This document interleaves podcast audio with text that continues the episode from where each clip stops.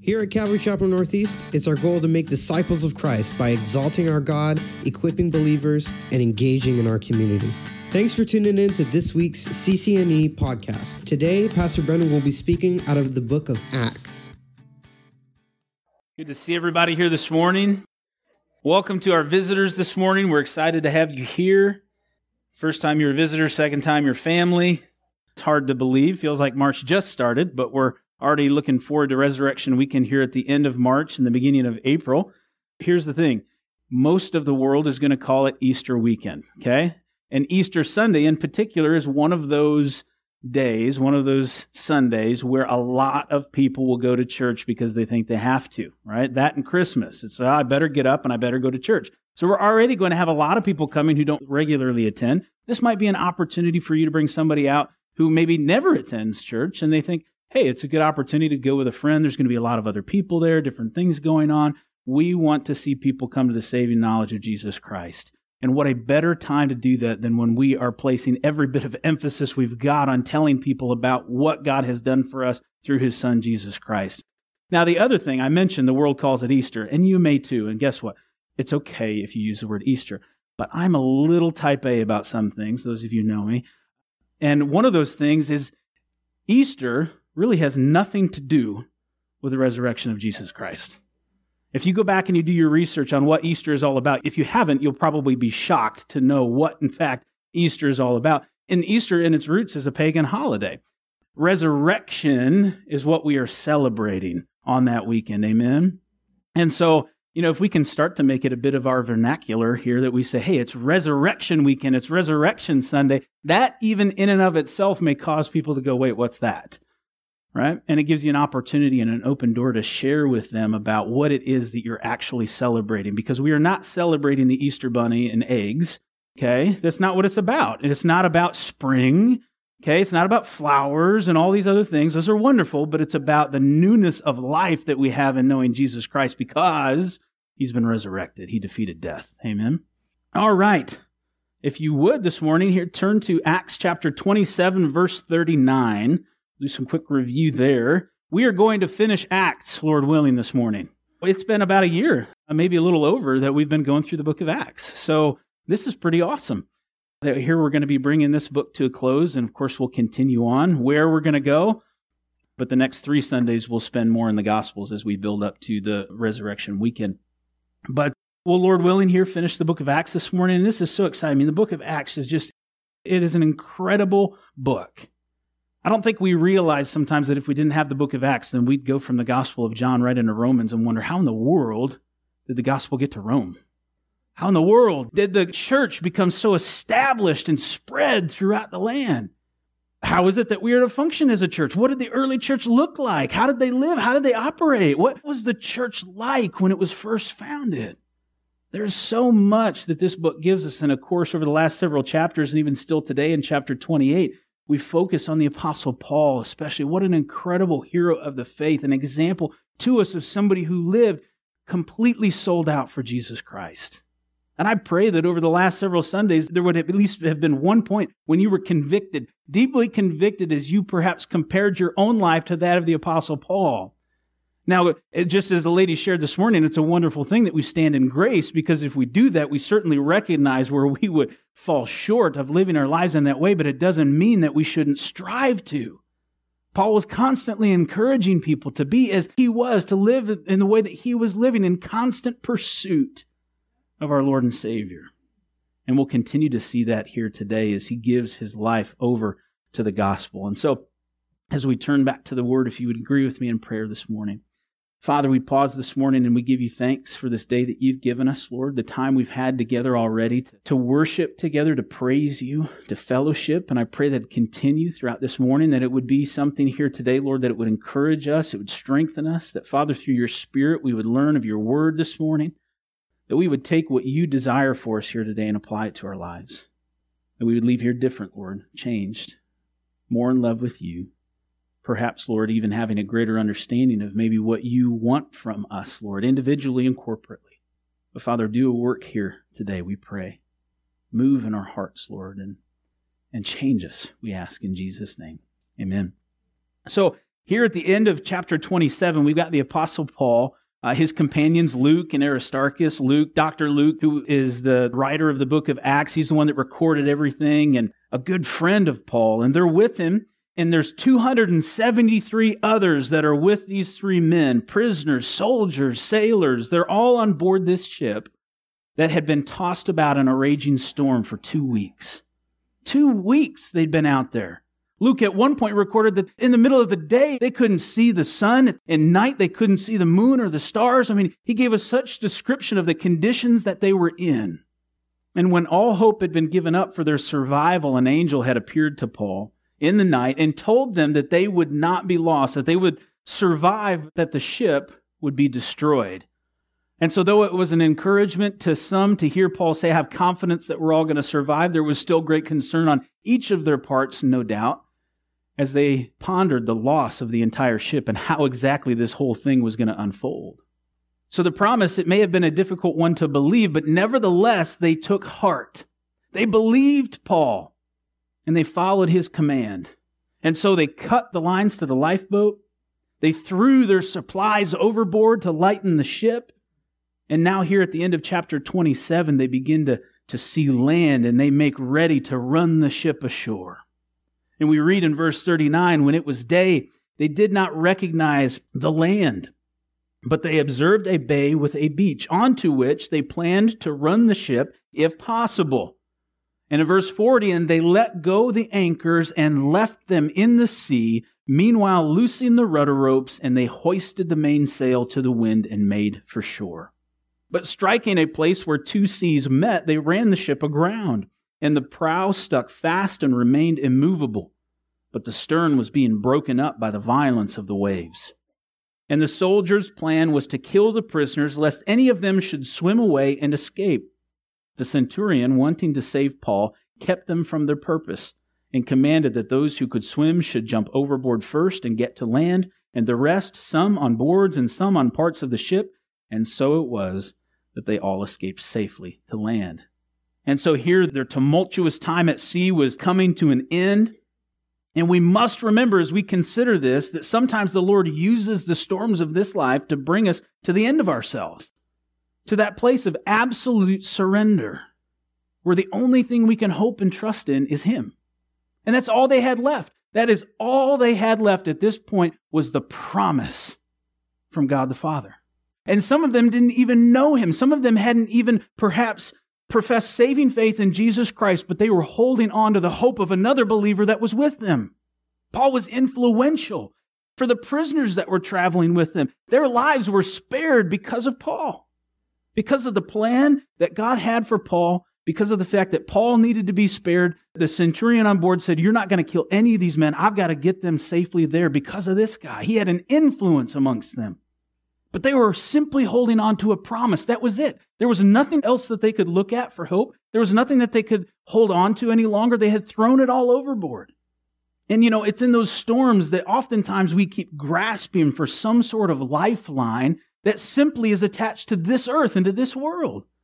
And so we hold on to those things instead of, like we should, with reckless abandon, cutting the lines to the lifeboat, throwing the things of this world overboard, cutting the anchors as they did, and saying, "Lord, I'm trusting entirely in You." And that's what they did. It says they left the anchors in the sea. They let go and they said, "Okay, here we go. We're going to trust that, Paul, that this thing that You said, that it's going to come to fruition." As Paul had said earlier in the chapter, if you want to be saved, you must stay in the boat. And sometimes life in Christ may seem like the last thing in the world that we want when things aren't going our way. While the world promises pleasure and security, we must remember that it's only temporal. It doesn't last. And we must have the resolve to cut the ties, those things, the anchor, if you will, that is often holding us to this world. Even when we may not see clearly where we're going to go, how it's all going to unfold, how exactly God's going to keep us and bring us through it, we need to trust in His promises. And Paul was a man who was trusting in the promises of God. And so here now they come ashore. The ship had run aground, the front of it was stuck firm, but because of the storm that was still raging on, the waves were hitting against the back, the stern of the boat, and it was beginning to just break this thing up, if you can sort of picture it in your mind. And so now pieces of wood are going out into the water, and the centurion says, if you can swim, jump, go ashore. If you can't swim, grab one of these boards, we'll help everybody try to get to shore. And the word says that they were all saved, they were all spared. And that was the promise that Paul had received, that not a hair on any of their heads would be touched. And so now in chapter twenty-eight, verse one, it says, now when they had escaped, they then found out that the island was called Malta.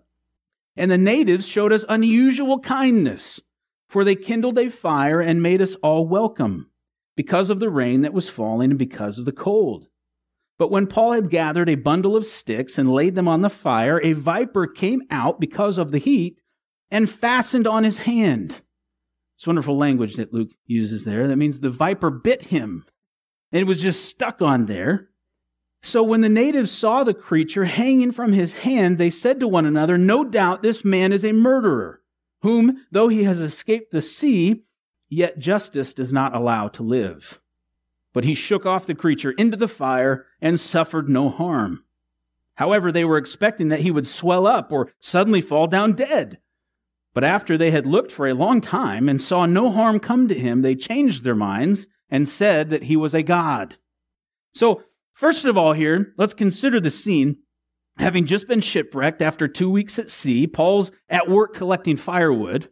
Okay, so that should be an example in and of itself to us.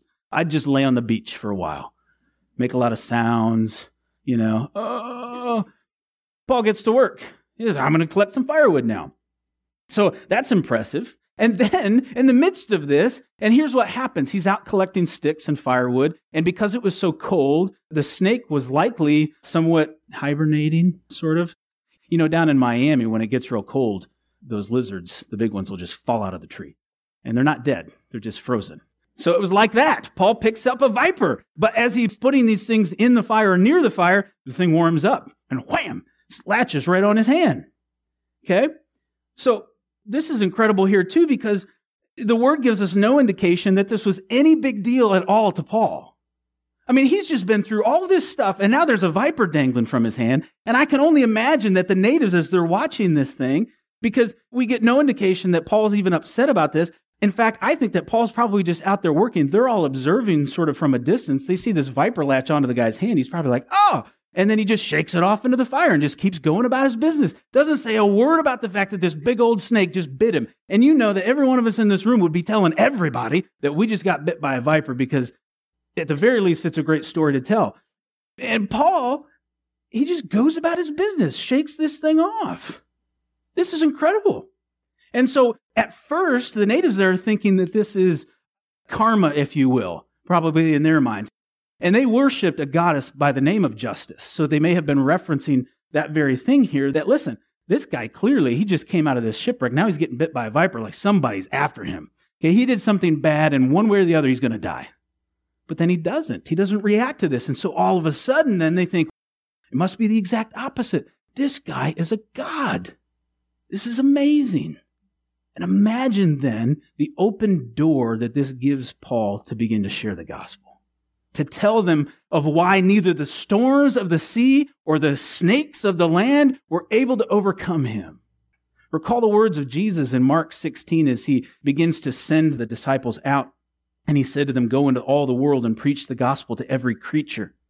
He who believes and is baptized will be saved, but he who does not believe will be condemned.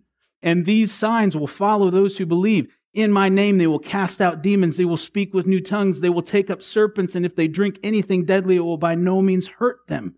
They will lay hands on the sick and they will recover.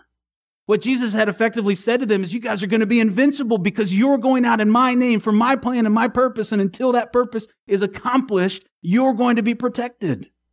Paul was a man who knew that. Paul would proclaim to them that I am not a god, but I know the one true God. Let me tell you about him.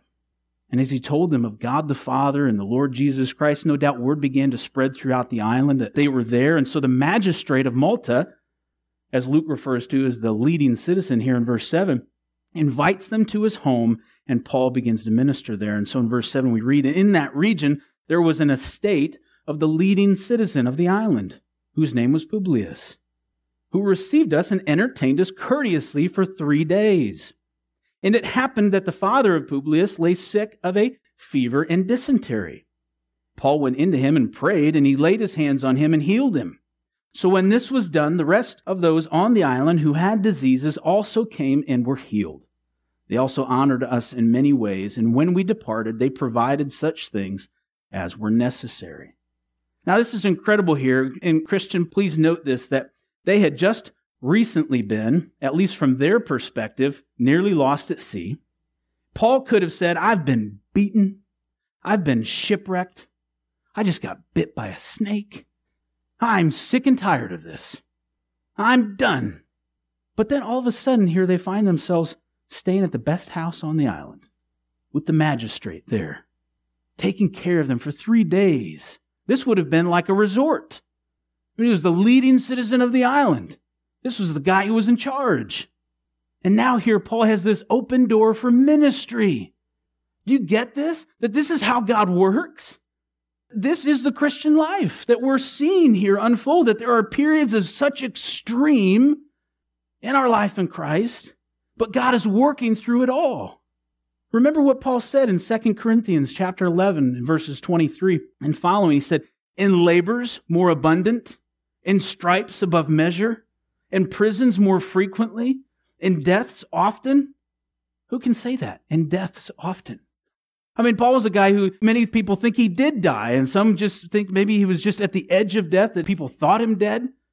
But I mean, this guy had been through a lot. He said, from the Jews, five times I received forty stripes minus one. Three times I was beaten with rods. Once I was stoned. Three times I was shipwrecked. A night and a day I've been in the deep, in journeys often, in perils of water, in perils of robbers, in perils of my own countrymen, in perils of the Gentiles, in perils in the city, in perils in the wilderness, in perils in the sea, in perils among false brethren, in weariness, in toil, in sleeplessness often, in hunger and thirst, in fastings often, in cold and nakedness. Paul describes the awful conditions that he had often been subjected to, and following that, what he says is essentially, none of these things matter, because what I care about is the church. I care about my brethren.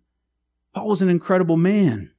As he would eventually arrive to Rome here in this chapter and be living under house arrest, Paul would pen several letters. One that he would write to the Philippian church, we can read in chapter four of that letter in verse eleven, not that I speak in regard to need, for I have learned in whatever state I am to be content. I know how to be abased, and I know how to abound. Everywhere and in all things I have learned both to be full and to be hungry, both to abound and to suffer need. I can do all things through Christ who strengthens me. You know, so often we want to use that particular verse there, right? I can do all things through Christ who strengthens me. And that is absolutely a promise that believers in Jesus Christ can lay hold of and say, yes, I know. The Holy Spirit inspired him to speak those words. And it's not to suggest that we don't go through things. And certainly when we do and we come through it, we learn a little bit more about what it means to say, yes, I can do all things through Christ who strengthens me, right? But we've got to remember that it's through those things that we learn that, right? But yet when we go into those times, when we're in that storm, we sort of forget Philippians four thirteen. We sort of forget sometimes that we need to be proclaiming, I can do all things through Christ who strengthens me. And instead we're sitting in those situations, we're in that storm, we're saying, why, God? Why am I in this situation? Why is this going on? This isn't fair. This isn't right. You know, and we need to surrender that to the Lord where we're in that point and begin to look and to say, wow, Lord, I'm excited to see what you're going to do here. I'm excited to see how this is all going to turn out. Lord, I know you're with me. I know you're leading me. You're guiding me. I know you're equipping me. Even though I may feel weak right now, I know you're strengthening me. And I am just excited, Lord, to just see how you're going to work and you're going to move. And trust me, I know that's hard. It is so hard for us to have that attitude when we're in the midst of the storm, but we must, because when we look at the Word of God, which is what we should be going to for our source of strength, it's what we should be going to for that wisdom, for that advice. We see the examples of those who went before us, who in the midst of the storm said, I can be content in this. I can be content. I can do this, Lord, because I know you're with me. I know you're working, and I know you're going to do something great. We must learn to be more dependent on the Lord, to trust him in all things, to be content where he has us. We are such a discontented people so often. And I speak from experience on that. you know, oftentimes in my own life when I've just before that point where the Lord has sort of opened the door for something that we had been seeking for so long is when I was finally at a place where I said, Lord, I'm content. It's okay. I'm sorry I've been striving after these things. I'm sorry I've been trying to accomplish this or do this in my own will. To get to a place where you're just resting in Him and saying, Lord, I trust you. That's so often then where I've seen Him open the door and say, okay, now we're going to move on to this next thing. And that's sanctification. And that's Him working in our lives, teaching us, growing us. Because here they were. They were nearly lost at sea. And now He's ministering and to the magistrate, to the leading man on that island. And so they spent time there. And it's important to note because at this time, all the people on the island started coming to them and saying, wow, we need healing too. Now, I believe that absolutely, as the word says here, that Paul laid hands on this man, Publius' father, and he healed him. And just like we've been discussing through our Wednesday night series on the gifts of the Spirit, I believe that all of the gifts of the Spirit are still alive, well, and applicable for today when used according to the Word of God.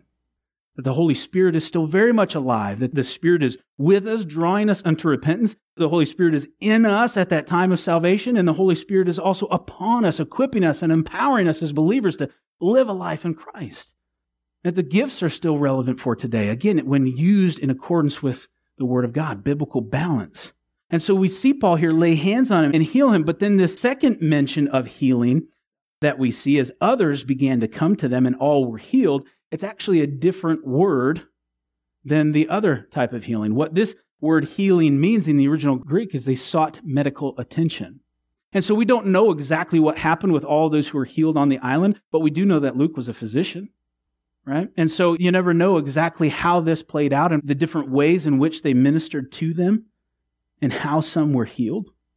But they had great influence on that island. And then after three months, in verse eleven, we sailed in an Alexandrian ship whose figurehead was the twin brothers.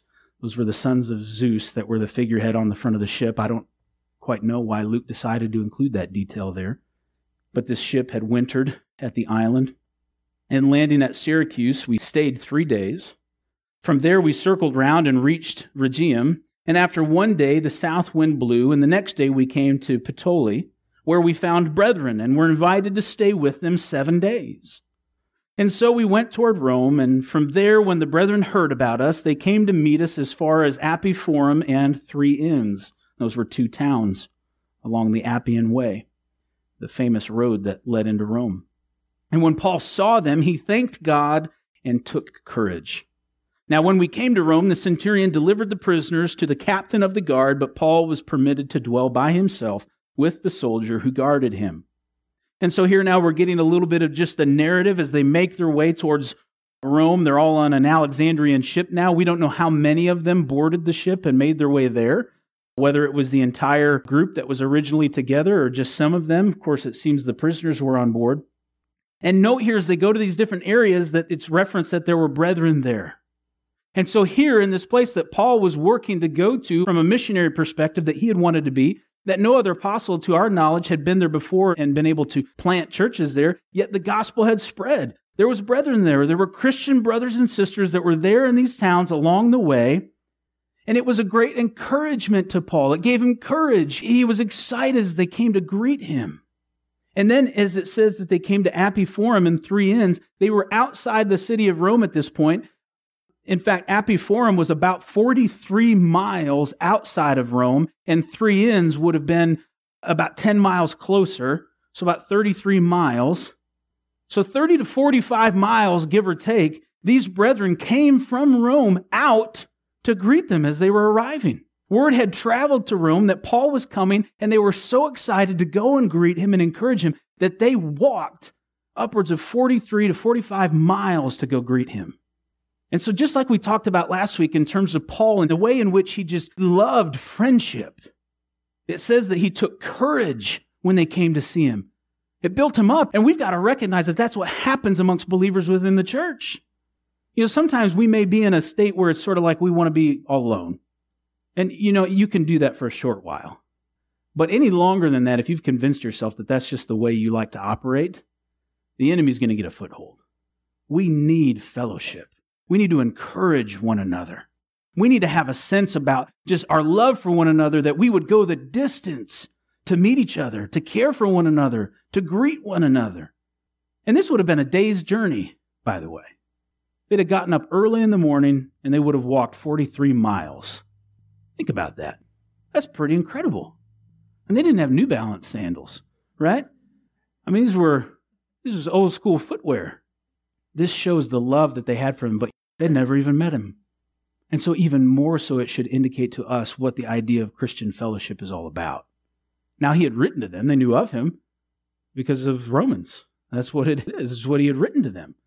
But he wouldn't have spent any time with them. Yet there was this love that was there. And in verse seventeen, and it came to pass after three days that Paul called the leaders of the Jews. So now he's in Rome now.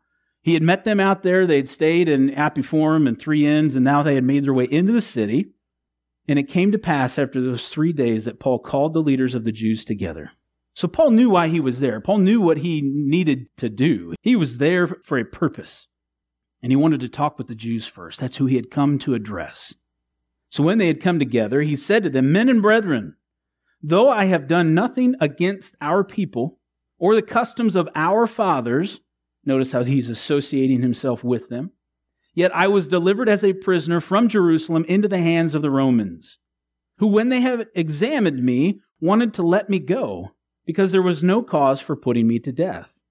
But when the Jews spoke against it, I was compelled to appeal to Caesar, not that I had anything of which to accuse my nation. For this reason, therefore, I have called for you to see you and to speak with you, because I am incredibly frustrated about the mistreatment I've received and the fact that I've been wrongfully imprisoned for many years at this point, and let me just tell you how terrible my life has been."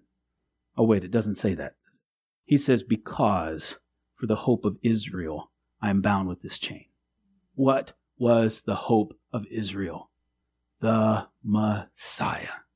The Messiah. What he declares to them here after this lengthy journey. And yeah, Paul does a nice way of articulating, here's sort of how I got here, very quickly. But he recognizes that there as he sits with a chain on him, which by the way, that chain had been on him for quite some time now. And he says, I'm bound. I'm bound in this chain right here, though I really didn't need to be, though I'm an innocent man, though I had the opportunity probably to get out of this chain. I appealed to Caesar. And why did I do that? Because of you guys, for you guys, because I'm bound for the hope of Israel, for the Messiah. He knew that that's what they were all hoping for. That was the common bond that they had, that they were hoping for a Messiah. The problem was that they had in their mind so concretely established that the Messiah was a political thing, that the Messiah was going to come and turn the government upside down and grant them the freedom that they had so long wanted, that they would be able to reign in the way that they had imagined they'd be able to reign as the children of God, that they failed to see Jesus when he was there, that they failed to understand what the Messiah was. But he's saying, this is why I'm here. You know, this Tuesday at the State House, we've mentioned this many times, we've become a church and many of you have been faithful in praying for and going to different things at the State House to just express our support of various things that are happening in the state or to stand against certain things. And that is a good thing for us to do. And you've heard me talk about this before. And this Tuesday, there are three key things that are either in the House or the Senate. There's a dismemberment ban abortion bill. There is the personhood abortion bill. And there's also one that's specific to the sale of hard liquor in just general stores. So essentially creating access to hard liquor throughout the state at stores where you wouldn't normally be able to buy it. So there's three key things that conservative groups in our state are trying to stand up for or against to say, we've got to protect values in this state. And so there's a call to action right now to get, in particular, Christians to show up at the State House on Tuesday to show their support. But here's what I would say, and it just strikes me as we read this here and as we consider the hope of the Messiah for Israel, is that our hope is not in the legislators of our state. Our hope is not in the legislation that they will pass, though absolutely we want them to pass it because it's going to further protect religious freedoms, it's going to protect the sanctity of human life. I mean, those are good things that we should absolutely support. And I'll be there on Tuesday, and I welcome any of you to join me. And one of the things that we'll do when we go there is we actually go and you submit a form up outside either the House or the Senate, and you request that your senator, your representative come out and meet with you. And because you're a constituent, most of the time, unless they're in the middle of a vote, they'll come out. And they'll come out and meet with you, and they'll say, you know, whoever, yeah, hey, what, what is it that you want to talk about? Now, I can tell you that my senator and my representative, neither of them are in support of the bills that I'm in support of. We are not like-minded in that way. Now, when they come out on Tuesday, should they come out, what am I going to do? Am I going to stand there? Am I going to say, you guys are fools. You need to believe this. You need to do this. You need to do this. No, I'm going to do exactly what I did last week. I'm going to say, can I pray with you? How specifically can I pray for you? Right? To pray for that open door, to give them the gospel, to share with them the love that I have for Jesus Christ, that they perhaps could surrender their lives to the Lord as well. Because if we get bogged down in politics, if like the Jews, they missed it, right? And many people today are missing it, thinking that's where the solution is. But it's not. The solution is in Jesus Christ. The solution is the true Messiah. And if we're all living for Him, if there's revival, if there was revival that was happening in this state, then we wouldn't have to worry about any of that stuff. And we wouldn't have to worry about the government doing what they're doing. As you've heard me say before, they're just doing what the church has failed to. In many cases, the issues they're trying to address, the things they're trying to deal with, are the product of a culture that's gone bad. Paul wasn't concerned about advocating for anything other than Jesus Christ. And then they said to him in verse twenty-one, we neither received letters from Judea concerning you, nor have any of the brethren who came reported or spoken any evil of you. This may have been a surprise, the fact that, hey, there's been no testimony that's come to us about you. Nobody's made us aware of your situation. But we desire to hear from you what you think, for concerning this sect, Christianity, we know that it is spoken against everywhere. So that's why they wanted to hear more, because they said, hey, it seems as if everybody's speaking out against Christianity, so we'd like to hear more about that. So when they had appointed him a day, many came to him at his lodging, which is fantastic. So Paul is under house arrest. They come to him to listen to him, to whom he explained and solemnly testified of the kingdom of God, persuading them concerning Jesus from both the law of Moses and the prophets, from morning till evening. They came to where he was under house arrest, and he began to persuade them from their book, right? From the Old Testament, from the law and the prophets, pointing them to Jesus Christ, because the Word of God, the Holy Bible, is a Jesus book. He is in it from cover to cover. Everything from the beginning of time points to Jesus. And some were persuaded, in verse twenty-four, by the things which were spoken. That tells us that some believed, some received it, and some disbelieved. So when they did not agree among themselves, they departed after Paul had said one word. The Holy Spirit, Paul says, spoke rightly through Isaiah the prophet to our fathers, saying, go to this people and say, hearing you will hear and shall not understand, and seeing you will see and not perceive. For the hearts of this people have grown dull. Their ears are hard of hearing, and their eyes they have closed.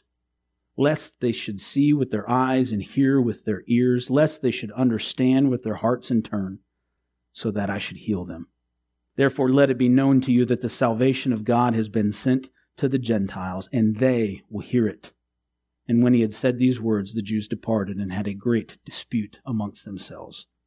You see, the hope of Israel was right before their eyes, and they didn't see it. And it's so sad how pride and stubbornness can get in the way of us seeing the very thing that can change our lives. And I'll say here that I imagine there are some here today that this applies to you in some way. That either you have never surrendered to Jesus Christ as your Lord and Savior, and it's been proclaimed to you here again today, and now you're struggling with the reality of, do I give up control? Do I cut the lines on those anchors that have me sort of this feeling of safety, that somehow I'm in control, that somehow I'm steering the ship, and you're terrified about the idea of just cutting those anchors and letting this thing go, trusting that what God says in His Word is true? And maybe you're struggling through your life. Maybe you profess to know Jesus Christ, but yet there's not fruit of that. Maybe you're riding the coattails of someone else's salvation, saying the right things and doing the right things. Or maybe you do know Jesus. Maybe you've professed saving faith in Jesus. You know that you know Him, but yet you are not giving Him any bit of your life. Here at the end of Acts, we see with such detail the way in which the church was established, how the gospel spread. We see biblically what the life of the believer within the context of the broader church should look like. And yet some maybe want to just say, hey, I'm content to just say I believe in Jesus. But you're not going to let the power of the Spirit, of the truth of the gospel, actually begin to really change who you are. And then you're increasingly miserable because your flesh is just wrestling with your spirit, knowing the truth, but just not giving up control. I don't know where each of you are at today. The Lord does. But I would challenge you, just as Paul is sitting here, no doubt frustrated before his brethren, don't be the one who stubbornly rejects the word or rejects what the Holy Spirit is trying to do in you, but hear it. Like he said, hey, I'm going to take this message to the Gentiles and they're going to hear it. We need to hear it, receive it, and surrender to it. The word says in verse thirty, then Paul dwelt two whole years in his own rented house and received all who came to him, preaching the kingdom of God and teaching the things which concern the Lord Jesus Christ with all confidence, no one forbidding him. This is incredible. It's amazing to see what God did here, that Paul was now in Rome, and while he was under house arrest and still imprisoned, another two years that he's here in chains, that it was really just the perfect shelter for ministry to happen, where the gospel went forth unhindered, no one forbidding him. Two years, people continually just coming to his house. You know, it's funny because the guards would change out roughly every four to six hours. A new guard would come in. I mean, that in and of itself gave him a captive audience. We'll hear in his letters that he says there were many who were saved. Many of the guards who were saved because they were there chained to him. And maybe when they came in, they said, hey, you know, I'm so-and-so, and oh, I'm Paul. What do you want to talk about today? Paul, I've got an idea of what I want to talk about. You know, no doubt there were some guards occasionally that would say, I don't, just, just shut your mouth. I don't want to hear this anymore. And you know what? I bet Paul probably listened in those times. Okay, what else do you want to talk about? You know? But then as people started to get saved, I bet there were some guards that were eager to take detail with Paul. Oh, I'll go, I'll go. And then they probably got there and Paul was like, why are you here again? You already got saved. Give me that guy you were talking about last week who's just a terrible, you know, just complains all the time. Send me that guy. And I take license here, but I can only imagine the fun that Paul was having here as he shared the gospel. Once again, without this book, there'd be so much for us that was missing. It's for us the way in which we can sort of connect the dots from Jesus and his resurrection to then what happened with the rest of the church. But what's just so clear within this word is the importance on the Great Commission, of the fact that the church will not continue to spread without believers being faithful to proclaiming Jesus Christ, to seeking to make disciples of Christ. And this is a book that it ends this way.